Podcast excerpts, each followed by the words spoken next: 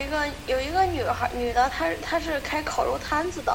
然后她一天发微信给她朋友说她不想卖烤肉了，她朋友就问她为啥，她说她每天晚上的时候总有一总有一群男的到她那儿吃烤肉，然后她朋友说那多好的，你生意生意客源多稳定了。她说可是他们点好烤肉之后我就去烤，我就去烤的时候，他们全都围到火跟前说，小妞，你知道你这是在玩火吗？